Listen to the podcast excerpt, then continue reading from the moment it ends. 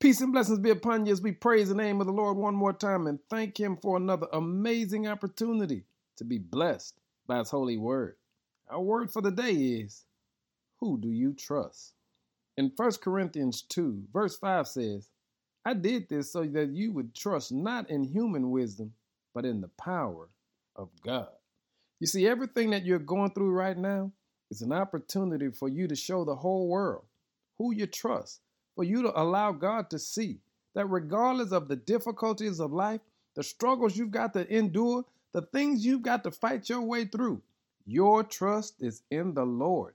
And here is the reality of our trust our faith operates where our logic ends.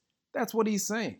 Faith is based on who God is, his unchangeable character, his power, and his word.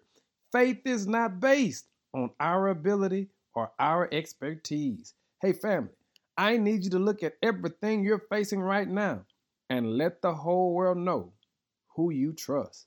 I did this so that you would trust not in human wisdom, but in the power of God. Trust your way through, family, and give God some glory.